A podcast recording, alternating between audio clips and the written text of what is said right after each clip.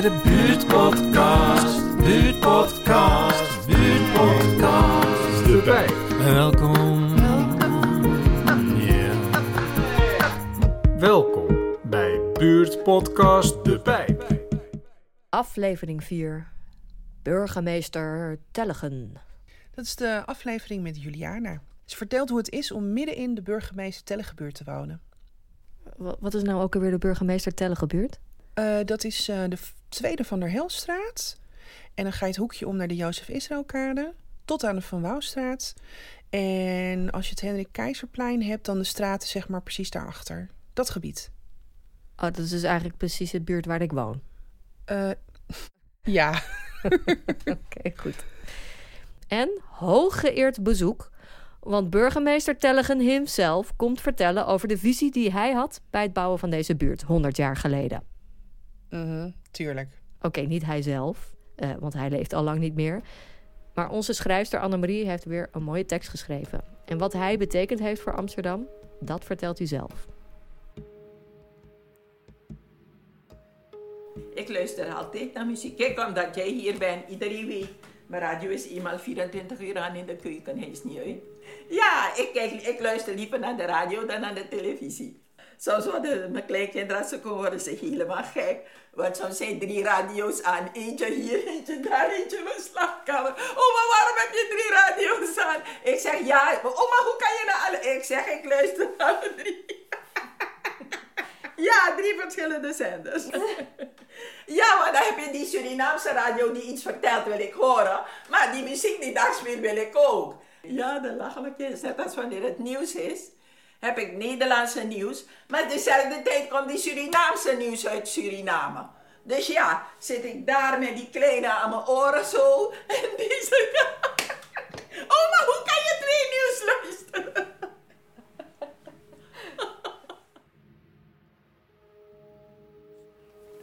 Gaat u nog wel eens terug naar Suriname? Ik wil hier graag terug naar Suriname en dat ga ik ook doen, want ik kan niet met de kou. De Nederlandse zon maakt van Juliana gestremde melk. Ja, ja, ik kan niet met de warmte. Kijk, in Suriname is het elke dag warm. In Nederland is het vandaag 30 graden en morgen 10.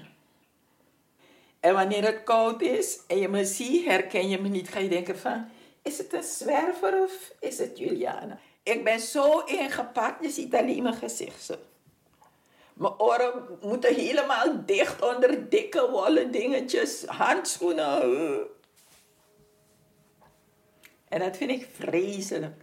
Maar ja, als ik het niet doe, kom ik niet buiten. Hoe, hoe lang bent u al vrijwilliger? voor de felicitatieproject ruim 18 jaar. Nou, die felicitatieproject was vroeger dat wanneer iemand jarig was, dan gingen ze degene bezoeken.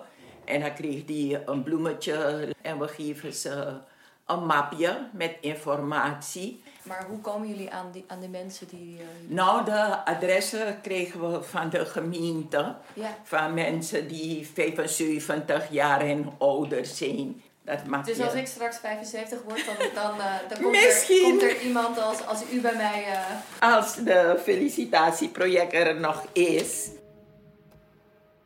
Wel even uit het raam kijken? Ja. Ik vond het wonen hier, vind ik.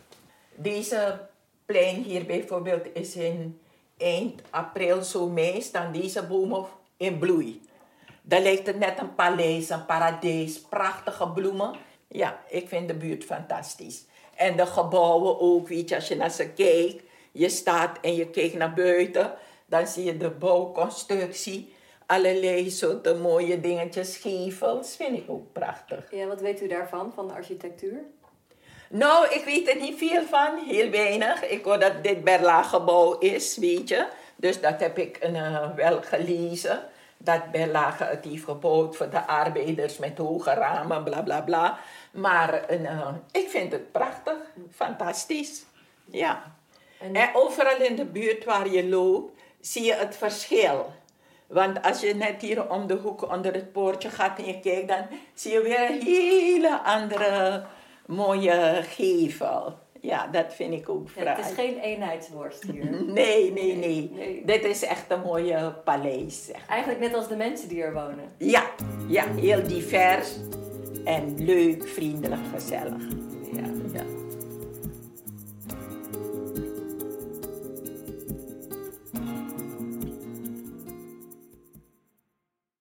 Ik ben het, burgemeester Tellige. Zegt jullie niks natuurlijk, snap ik. Ik was burgemeester van Amsterdam van 1915 tot en met 1922. Volgens projectontwikkelaars voerde ik een waar schrikbewind. Ik verbood dingen, kelderwoningen, alkoofwoningen, woningen zonder ramen en ventilatie, toiletten zonder waterspoeling, gootstenen zonder afvoer. Ik stelde de Amsterdamse bouwvoorordening op met daar 343 artikelen. Ik verklaarde woningen onbewoonbaar. Dat heeft ze wat centen gekost. Maar ik heb niet alleen verboden, ik heb ook opgebouwd. Ik heb als ingenieur ook ontworpen, als burgemeester plannen omarmd. Ik ben met Kepler en Wieboud verantwoordelijk voor de tuindorpen in Noord. Flora Park heb ik ontworpen. Architectuur is meer dan een gebouw neerpleuren. Het is het neerzetten van een visie, het vormgeven van een gemeenschap. Kijk om je heen. De Amsterdamse school. Waarom denk je dat de ramen allemaal zo klein waren? Zodat de vrouwen niet ordinair naar buiten konden hangen. Zodat het lekker rustig in de straten bleef. Zodat iedereen weer fijn aan de arbeid kon de volgende dag. Betuttelend? Misschien. En je zou het ook betuttelend kunnen vinden dat we doen alsof er een stuk steen tegen je praat. En toch doen we dat nu. Omdat het vaak wel zo voelt. Alsof de stenen praten, de geschiedenis aangeraakt kan worden.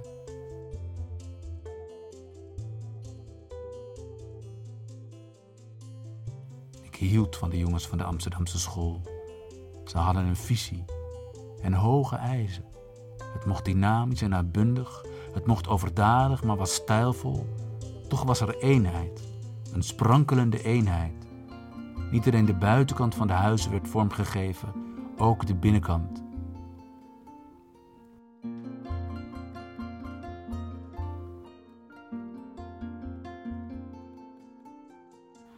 Wij wilden vormgeven voor de mensen, zodat ze esthetisch zouden wonen.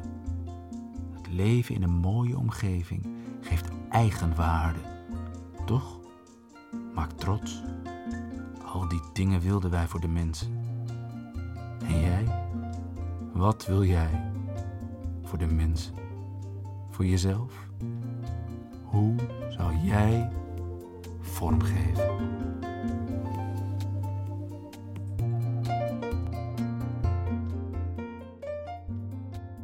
En, en waarom, waarom doe je vrijwilligerswerk? Ik kwam hier in Nederland. Ik kende niemand.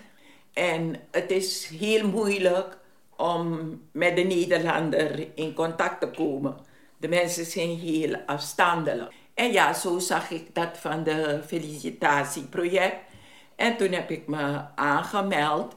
Want ik had zoiets van, jeetje, als ik straks niet meer werk, dan eh, ja, wat ga je doen? Weet je, om je tijd eh, zinvol te besteden. Je kan elke dag bij de HEMA koffie gaan drinken of ja, zomaar slenter op markten en straten. Maar ja, ik ben niet zo opgegroeid, dus ik had zoiets, ik wil wat doen. Weet je, dan ben je toch een beetje bezig, je hersenen slapen niet meer. ik kom uit een, eh, een sociale familie, uit een sociale omgeving, een sociale land. Iedereen weet, Suriname, er is van alles en nog wat. Maar in Suriname, niemand zal op straat vallen, mag zijn wie dan ook. Hij gaat je niet voorbij lopen. Ik help altijd.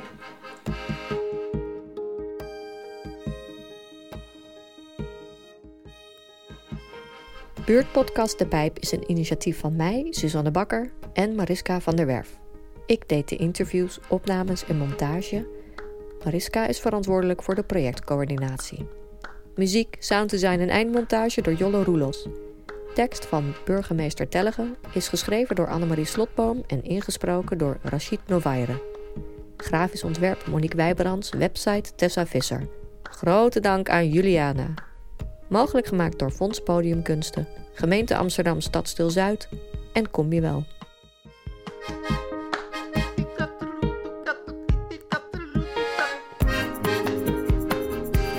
En welkom bij de Buurtpodcast. Buurtpodcast.